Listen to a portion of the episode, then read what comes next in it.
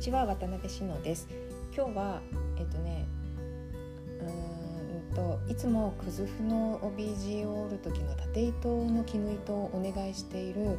群馬県の三士館さんというところがあるんですけどその、えー、作業していらっしゃるのが東さんっていう方なんですけどあの三士館さんと東さんが最後の方で紹介されている番組が、えーと、今日の昼間に NHK の BS1 で放送されてたそうなんですね。でうちテレビないんで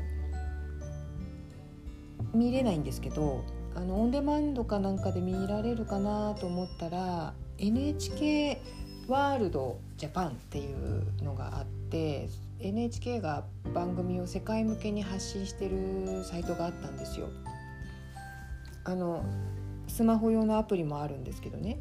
私それ初めて知りました。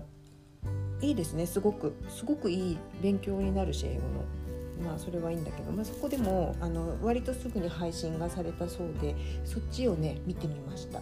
あの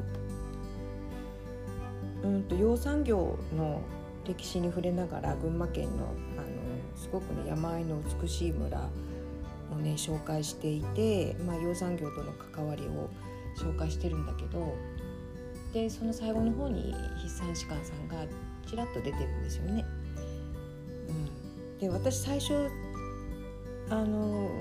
字幕つけられること知らないで見てたんで英語なんですよ全部だから半分ぐらいしか意味分かんなかったんだけど後で、えーと、その英語の字幕をつけられることが分かったんであのもう一回ね英語の字幕を見ながら見ようと思います。すごい英語の勉強になりますよね。だからねなんかねあの同じ番組の違う放送でえーと、八甲田のバックカントリースキーの 紹介してるのもあってそっちもねついつい見ちゃったんですよ。まだ途中なんだけど。それすごい良かったのでだからそっちの方が テンション上がるかも。ぱ好きですね。私雪と山とスキーもう最高ですよね。まあこれをお聞きの方の中でどれだけあの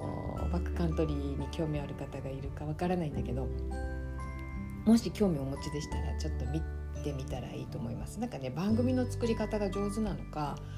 すごいリアリティがあるっていうかねあのー、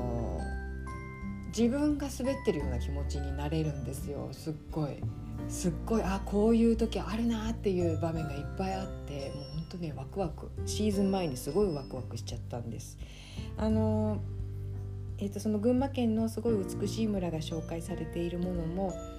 えーとバックカントリーの紹介がされてるものも両方ともリンク貼っておきますのであのよかったらご覧ください。えーと今日はここれだけ。の放送でした。あまああのねなんだっけな。Facebook ページにも書いて紹介してあるんですけど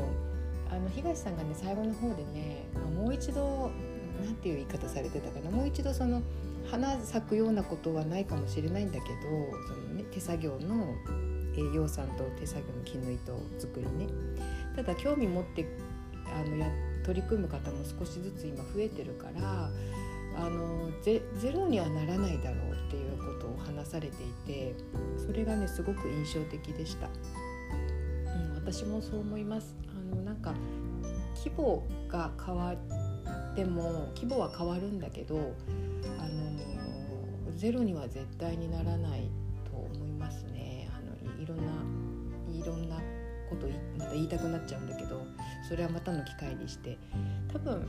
うーんまあ富岡製糸場とかもねその遺産としてすごく貴重なものだけれども歴史としてもね。でもやりすぎたんじゃないかと思いますよね。なんというかな、その時代はそれが必要だったんだろうけど。やりすぎですよ。言ってる意味わかるかな？なんかだから今はそれが正常な量にうんこれからはなるんじゃないかなって思います。着物の生産数とかもあの激減激減とかね担い手がいないとかいうことばっかりクローズアップされてるけどでもあの東さんが言ったようにゼロにはなってなくてあの続いてるんですよね。で昔から見ればもちろん細々とっていう形容詞が似合うくらいの規模になっちゃってるかもしれないんだけど私はそれが正常なんじゃないかなっていうふうに思うんですよね。そんなにいらないでしょあの着るもの